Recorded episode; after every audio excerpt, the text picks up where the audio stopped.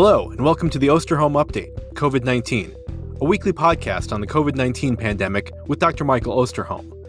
Dr. Osterholm is an internationally recognized medical detective and director of the Center for Infectious Disease Research and Policy, or CIDRAP, at the University of Minnesota. In this podcast, Dr. Osterholm will draw on more than 45 years of experience investigating infectious disease outbreaks to provide straight talk on the COVID 19 pandemic. I'm Chris Dall, reporter for CIDRAP News and I'm your host for these conversations.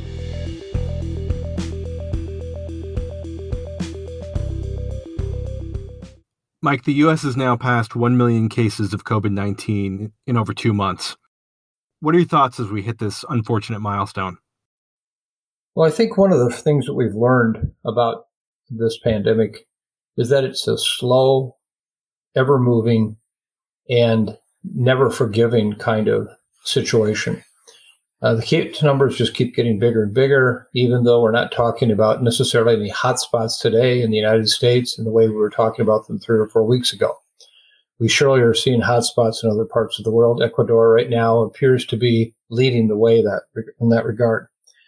And uh, you know, I think that as I do these podcasts, um, it becomes very easy just to become analytical and you know, think about this as almost some kind of a blueprint for a business or a, you know, a machine. And this in every instance is about the people. It's the cases.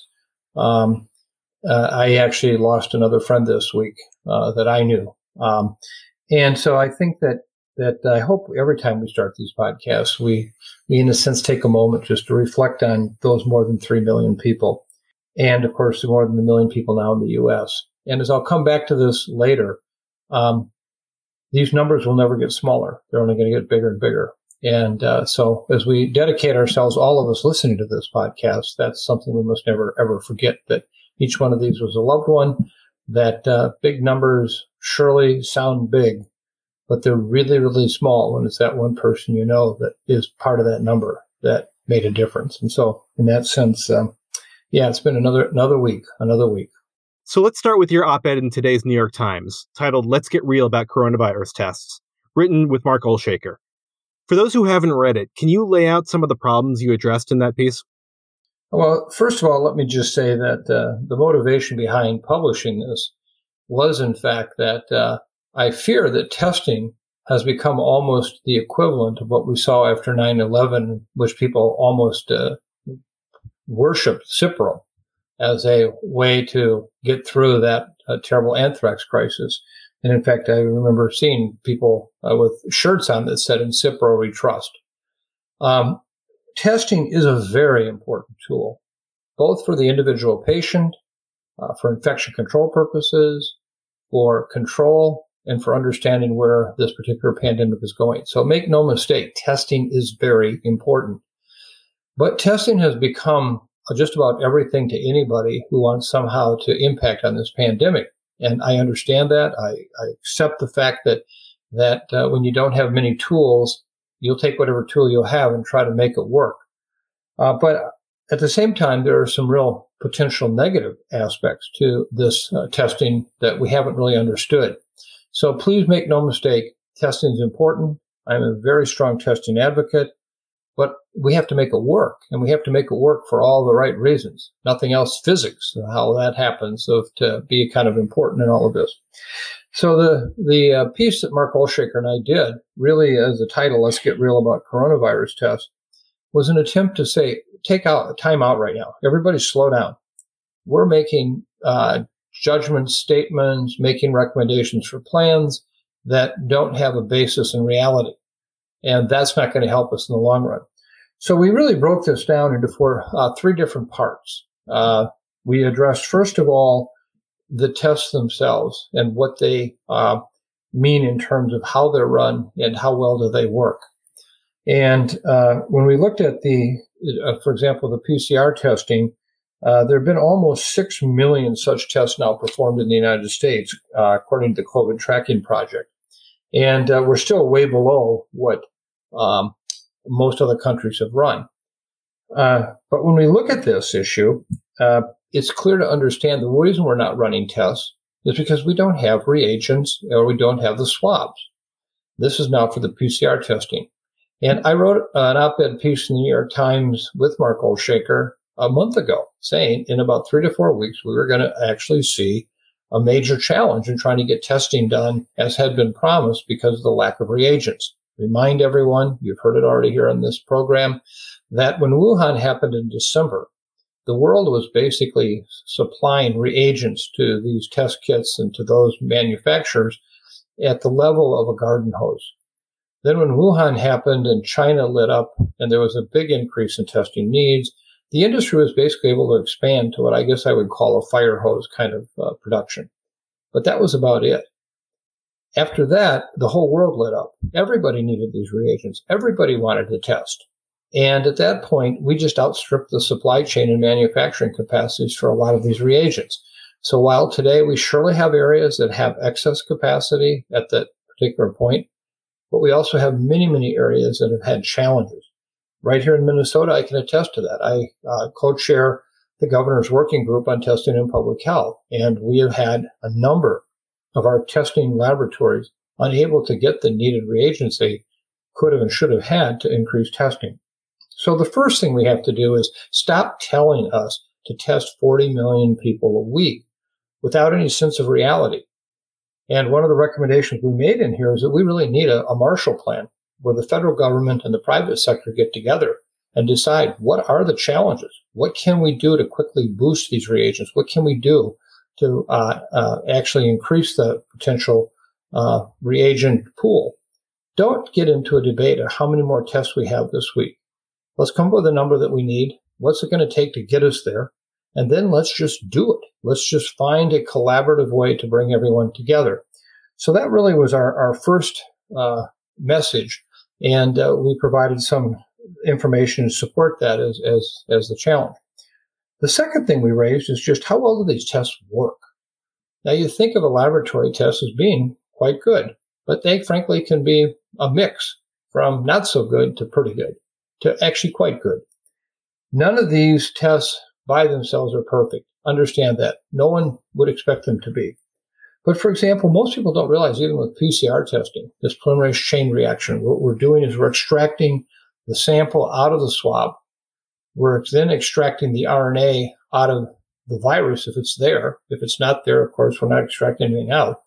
That RNA is then converted to DNA uh, through again reagents and chemicals, and then it's presented to an uh, basically a machine that amplifies it and continues to basically cycle it to get more and more and more and more and more and more DNA.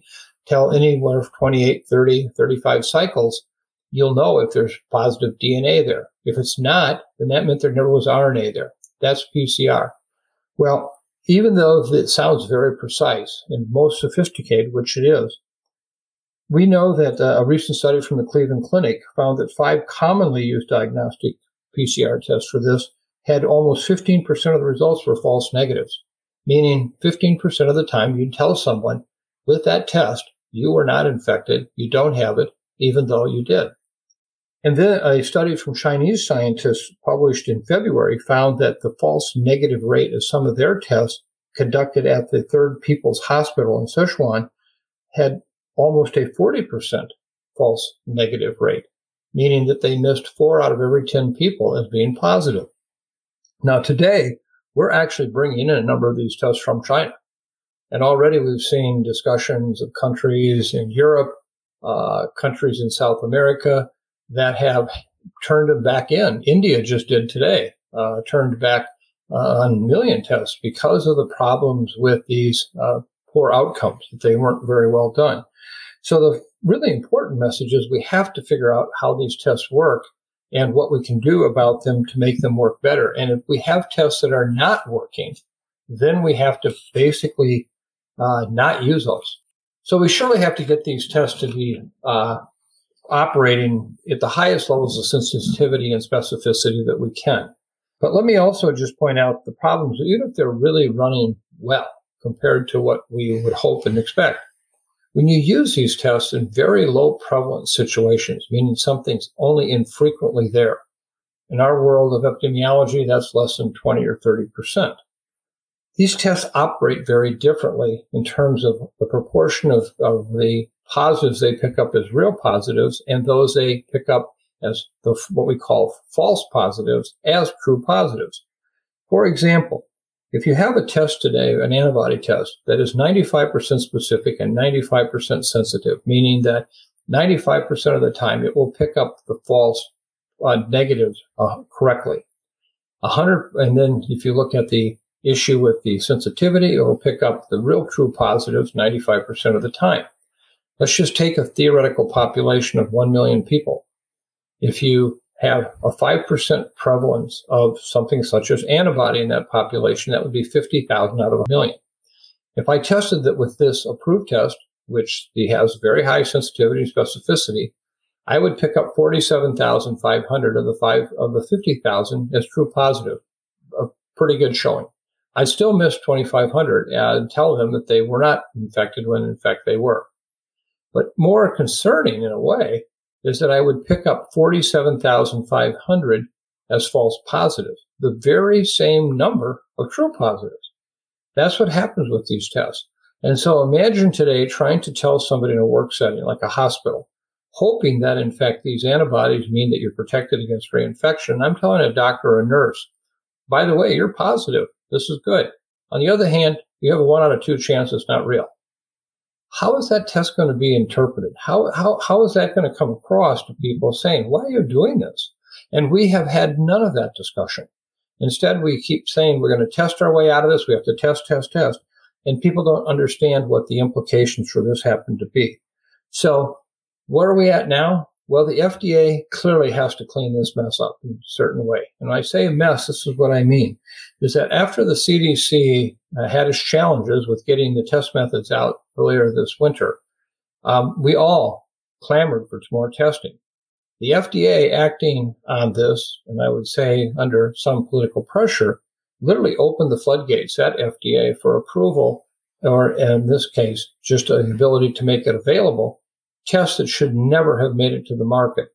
Right now, under the emergency provisions that FDA has, there are over 61 PCR tests that have been brought forward, of which some of these are the very tests I just talked about.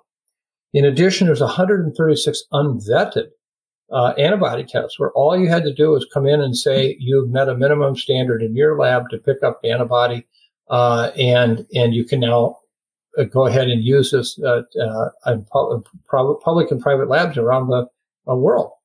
And this is crazy that we would just let this happen like this without any understanding to what it means in terms of real results.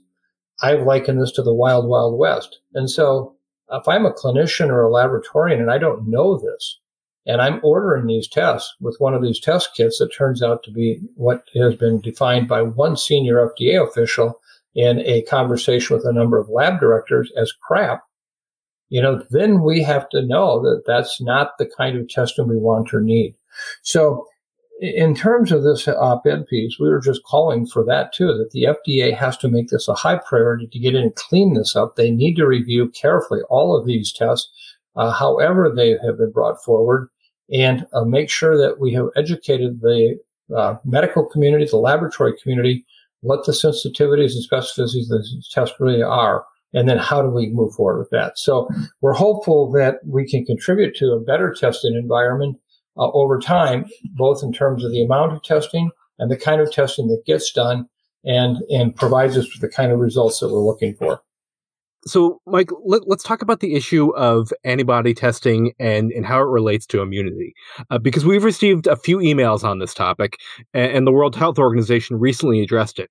Uh, in short, what evidence is there that an infection with the novel coronavirus confers immunity going forward? Well, let's separate this to, some component pieces. I think that'll help. First of all, uh, the concept of immunity is critical not just in terms of somebody recovering from their illness, which they do, suggesting there's surely something going on in the immune system that plays a positive role, but also are they protected against reinfection down the road? And that is what uh, came up this past week when the WHO put out a statement basically saying that there were no data in humans to support that immunity existed uh, in any manner. And technically they were correct, but unfortunately it came across, I think, as uh, a statement that uh, was half empty, half full kind of message without giving the reasons why. What they should have said is that to date, there haven't been any studies that have looked at this, none that refuted it, uh, that there might be some immunity, but also none that supported it. And uh, so, from that perspective, uh, we still have an open verdict on that. And I think that um, that is fair. That's very fair to say. We still have a lot to understand about immunity with coronavirus infections. I surely don't pretend to be a coronavirus expert, particularly from the immunologic standpoint. Uh, but in talking to colleagues in this area, if you look at what happened with SARS and MERS and the waning immunity over time, uh, there very well may be some real challenges to having long-term immunity with uh, this infectious agent, and we just don't know yet. But I think also we have to look at what data do we have on the short term in terms of animal models. Uh, there have been several studies published recently that uh, uh, two from China, one where they took macaque monkeys and challenged them with uh, COVID 19 virus. And then they came back and and re-challenged them after they had fully recovered. And all of them were protected. They didn't get infected the second challenge. In addition, there's been at least one vaccine study, a very limited study done in China, where similarly they actually vaccinated uh, these monkeys with a medium dose and a high dose, and then came back and challenged them. And uh, all the high dose ones were completely protected, not only just from illness, but also no evidence of viremia. The virus didn't circulate in the blood. And the low dose group didn't get sick, but they did have transient viremia or the presence of the virus in the blood. Again, supporting the idea that there is some protection. Uh, more recently, we heard about uh, the vaccine for human use that's coming from Oxford University in England. Actually, was tested at the Rocky Mountain uh, lab of the NIH here in the United States by Vincent Munster and colleagues. And they found that there, in fact, was uh, immunity in these similar macaques uh, that uh, after they had been vaccinated. So I think the question is not whether there is immunity, it's how long does it last and how good is it? And that I think is still a very much an open question. I would feel, uh, let's put it this way, the weight of the world on all of our shoulders if we found out that this immunity was only very short lived and didn't protect us against reinfection eventually, uh, which at that point would mean that we're in much uh, we're in a much more hell of a mess than any of us could have imagined in terms of where do we go long term with vaccine, where do we go with uh, the idea of developing herd immunity. On the other hand, I think we have to be careful not to say that that can't be there. We don't know that yet. And uh, this is, to me, one of the most important issues right now confronting us in this whole pandemic. We've got to better understand immunity. That was what will drive uh, whether or not we develop herd immunity and and actually see this virus slow down. It'll give us the information. Can we get a vaccine that's effective? Will it, will it work for uh, months? Will it work for years? And uh, so I, I can't say more strongly how important it is that we get much more information on this area. And I know that there are groups that are studying this, and uh, we look forward to that information as soon as possible. So, Mike, well, one of the ideas that the WHO addressed in their statement was the idea of immunity passports. Um, what do you make of that idea? Because that because that has been mentioned mentioned by several countries of issuing people immunity passports if they are producing antibodies. This is actually one of those examples I was just referring to, where there are well-intended people who mean to help provide a better way of understanding who's protected, who's not, who might be infected, who might get infected by creating these immunity passports, but they have no sense at all of what they really mean or what we can say about this level of antibody and what it means in terms of protection. So this is far, far uh, too uh, early in the game to decide that we can do that. Um, I also worry about companies I see right now that are talking about reopening when they are actually wanting to test their workers to see if they're antibody positive or not. And this will be a way that they can get reopened sooner. Uh, not true. And uh, so I think community passports need to be put on the shelf for some time yet to come. And uh, uh they provide no uh, benefit from a public health standpoint, or for that matter, for the individual, because it's very possible that uh, the information is, is wrong in terms of are they antibody positive or not with real antibody? And number two, what does that antibody mean? Over the past few weeks, there have been several COVID 19 outbreaks in U.S. meatpacking plants, uh, several here in the Midwest. Uh, at least 18 plants have been closed. Uh, how concerned are you about the impact of COVID 19 on the food supply chain? And, and can these plants be operated safely without putting workers at risk? Well, this is clearly one of the uh, serious collateral damage issues in terms of, of industry that uh, hadn't well had been well anticipated at all. Um, what we have here is, as you pointed out, the number of processing plants, and in fact, on, on data that we now have uh, seen from the Food and Environment Reporting Network. This is an investigative nonprofit. Uh, they they are mapping COVID nineteen cases in food and meat processing plants, and today they announced that, in fact, that they have identified in 85 meat packing and processed food plants with at least one confirmed COVID case, and at least 16 of the meat packing plants, as you just mentioned, and five processed food plants are currently closed. They also estimated that at least 4,330 workers are confirmed to be sick who work in those plants, and at least 19 have died. Now, we have to, at the first instance, say that we can't always attribute all these cases to the workplace. Uh, many of these people will otherwise congregate outside of work.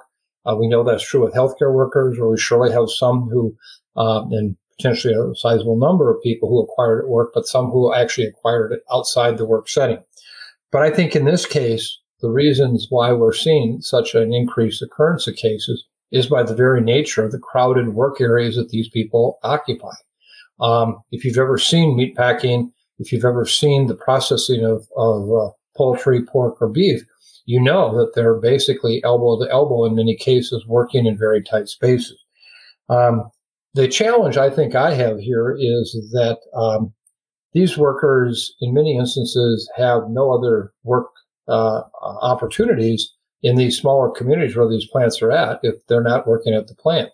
And uh, it's not as simple as saying, this is unsafe, I'm going to leave and go somewhere else. At the same time, there's no plant that wants this to happen. They want to do what is the right thing to do uh, to minimize the, the problem. And, and I think the challenge we have is, so what's the right advice? And this is one where I know that I'm not uh, in the mainstream of many people's idea on this, but I really believe that uh, uh, we're not providing adequate respiratory protection to these people with surgical masks. Um, we just have too much data that has been accumulated. It's clear and compelling to me and many others that aerosols play a, an important role in the transmission of this virus. Aerosols are those things that float in the air. They occur just by breathing. They occur just by talking. And a surgical mask will not stop them from escaping from you, and they won't stop them from coming into you. And so, uh, I surely believe that N95s have to be prioritized for healthcare workers. But at the same time, anytime you have a work setting where you have people working this closely together, they need to have this kind of respiratory protection. I, I can't emphasize that enough. On the other hand, people say, well, we'll just clean up, you know, more uh, environmental cleaning. I have said this on this program before. I will continue to say it. We have overstated by some long shot just how much transmission occurs with the environment. Not that I'd be happy to admit that. If you look at the data very uh, closely, uh, it's it's almost to me something that is uh, there as as a means because it's something we can do something about, i.e., wash our hands, wash the surfaces. But but uh, so in these in these meatpacking operations, uh, you know, I don't think it's a function of there's just gross contamination of this virus on all kinds of surfaces. It's in the air, and until we really get a uh, an airborne control program in place in these settings, I think we're going to continue to see transmission. I don't think it's going to stop there. I think there are going to be other areas of close conjugate working, meaning they're all together, that we're going to see the same thing. Ventilation can help by increasing the airflow in these operations. Um, in many instances, that's already happening. So this is one of those terribly, terribly unfortunate collateral damage issues where um, it's just we don't have easy and good answers. I think that the local and state public health agencies that have gone in, in there uh, into these plants working with the plant owners, the plant operators. In many instances, they have been, you know, they themselves have been forthcoming about what can we do. Um, it, it's just a real challenge. Now, where this hurts us, of course, is not just the fact that that uh, this is a problem in the plants. Uh, lo- although I would say that uh, you know getting sick and dying is probably the ultimate uh, that all these things we're talking about. But at the same time, we're talking about the livelihood of many people who farm people who are raising hogs, who are raising beef, who are raising uh, chickens to lay eggs that now can't sell because the plants that process them are shut down and you actually have a very specific supply chain of these animals or the eggs coming in. And if the plant's down, you just can't hold them because they're going to keep coming up from the bottom end. You remember you started raising new pigs yesterday, and even though the ones that are ready to go to market right now uh, don't have a place to go, you're going to have to do something about them. And that's where, unfortunately, we've seen these terrible situations where we've had to put these animals down uh, because there's no place for them to go.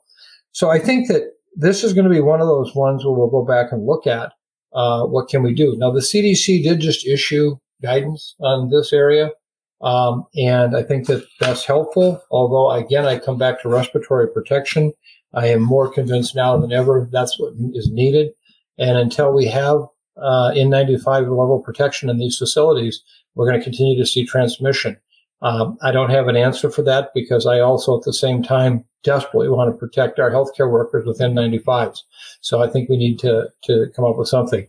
I have uh, for some time uh, believed in my heart of hearts that the ultimate miracle would be is if somebody could come along and make a, a washable, everyday washable N95 that maintained its uh, total uh, capacity to filter out viruses that uh, could be reused over and over again, and everyone could have one. Um, if we had that, that would be a great step forward, but we don't right now. And so what we're going to have to do is continue to work on respiratory protection in these facilities and know that uh, uh, we're far from done in terms of dealing with these. The CDC has issued new guidance on COVID 19 in pets, recommending that people who are infected restrict interaction with their pets. How concerned should people be about their pets getting sick? Well, the first and most important thing is don't overreact to this. I, have heard more people who uh, have been anguished by the fact that they may have to give up their pet because of the situation. And uh, that is not all at all the case. There clearly is increasing evidence that in the close context of being around a case, an owner uh, being close to an, an, animal, or even in the case of the tigers in the zoo in New York, um, where an infected worker was around these tigers that became infected, that we do know that dogs and cats have been able to get infected. We know that also, I mean, we're using monkeys and ferrets to infect uh, these animals with these viruses. So the question is, what role do they play? Um, and what CDC has tried to do, I think, is balance that by saying, don't do anything different yet, except try to separate your pets if you can and you're out walking while it may be circulating uh, in our communities. Maybe there are some pets that are infected with this. Uh, if you're infected, don't care for your pet at that point. Get someone else to do it, just so that you make sure you don't infect the pet, who then might very well end up infecting someone else. Uh, although we have no data, and I want to remind you, we have no data that says that animals have infected a human, uh, other than, of course, the original jump, you might say. So at this point, this is one of those stay tuned situations. Uh, I wouldn't do anything yet uh, that is any different than loving your pet and letting your pet love you. Uh, I think as how we handle animals uh, at an agricultural level, we're going to need to look at uh, if we're in fact having sick uh, workers on farms. Does that mean that they may expose the animals to the virus? I'm convinced if it's going to transmit, it's likely going to be people to animals, not the other way around initially. So uh, until we really uh, get more information on this, I wouldn't do anything different. I, again, am convinced that it's not a major issue in terms of human transmission. The Washington Post and the University of Maryland came out with a poll today uh, showing significant support for social distancing measures among Americans. Uh, Mike, were you, were you surprised by these results? Well, I understand that there are those who are suffering not from the virus itself, but from the uh, lockdown, uh, this distancing we put in place uh, on a number of, of companies and organizations uh, over the course of the past month and a half. This has been tough. It's been really tough. Uh, although there is federal support coming uh, to these people, they all still are very desperately worried about their jobs, their future, the debt they owe, how they're going to make rent, etc. And so I think it also though points out that these people are concerned clearly about what's happening and how we're trying to control this situation. And I was actually somewhat uh, uh, pleased to see the data as I saw it come out. this was a poll uh, that uh, surveyed 100, 1,008 adults around the country. Um, and it had a very, very good design to it. And basically, in short, what they said was these are plus or minus 3% estimates that uh, uh, if you looked at the restrictions on restaurants, stores, and other businesses, that they felt that about 66% of the of the survey um, uh, participants believed that it was just right what was going on, it was appropriate. Uh, 17% said it was too restrictive, and ironically, an equal number, 16% said it wasn't restrictive enough. So the American public, on a whole, still gets the issue that we're dealing with here and how important it was. When they look at the size of uh, current restrictions in the size of, of public gatherings, uh, a measure that many of us uh, miss desperately going to our concerts or going to eat, etc. Uh, 64% said they thought that what was happening was appropriate, that 14% thought it was too restrictive, and additional 22% thought it was not restrictive enough. So if you add those up, we're into the high 80s uh, for both uh, the issue of whether or not uh, the restrictions on restaurants, uh, stores, and businesses has been appropriate or large gatherings and meetings. Um, in terms of of how it breaks down politically, it was uh, uh, of interest that 72% of Democrats, 62% of Republicans, and 66% of independents said yes that in fact we needed to have these lock of this kind of distancing going on uh, for an overall average of 66%. So I think that also shows that there is wide-based support for this, and I think governors have feeling, been feeling that as well as feeling some of the heat. So I think in a whole, uh, this won't continue. Uh, if people feel like the disease is in a sense going away, as I just mentioned, I think then there'll be more and more people concerned about this. And this is where we really have to get down this accelerator brake action, where if we see potential transmission increasing, how do we put the brake on it as quickly as possible and as effectively as possible with doing the least amount of harm to our economy, uh, to the society as we know it, but at the same time not letting this get out of control. And uh, this will be our real challenge. I continue to push, and we'll be coming out with another paper on that about threading that rope to the needle. How do we work the middle? not in lockdown, not just willy nilly transmission, but how do we get people back into society with the lowest risk possible of having a severe case of illness or a death? And I think that's our challenge going forward. But I, again, I'm heartened by the data here uh, that Americans see why this is important and they're largely supportive. Uh, any parting thoughts, Mike? Yeah, well, again, thank you for listening. Um, you know, to try to be more responsive to all of you out there that we've heard from, um, we've decided to start a new uh, part of the of the podcast each week. That is to answer your questions. And what I will do is uh, every week we'll take a question from a listener uh, that's been submitted and uh, try to do the best I can to answer it for you. Um, they can be submitted to osterholmupdate at gmail.com and I'll select a question every week and uh, try to answer it.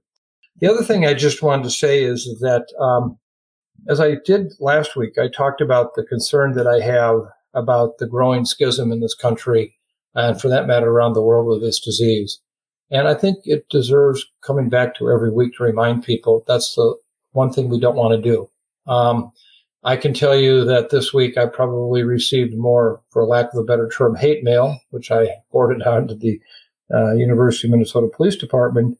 Um, and I'm not alone. I know there's a number of people that are starting to get this. And I think that uh, that's a very, very, very small minority of the population. But I think it's really important that people understand that now is the time for us, uh, more than ever. We may have differences in, a number of different issues, uh, but that we really need to come together on this thing. The other piece I would just say in parting is the fact that I anticipate, I hope, and again, hope is not a strategy. I hope that over the course of the next um, few weeks to to months, we're going to actually see a, a substantial reduction in transmission. Uh, I just have a sense that this is actually going to come down, uh, and if it does, it it shouldn't be interpreted as we've won or that somehow we're in control. Um, later this week, we'll be coming out with our first document of a series of CIDRAP papers.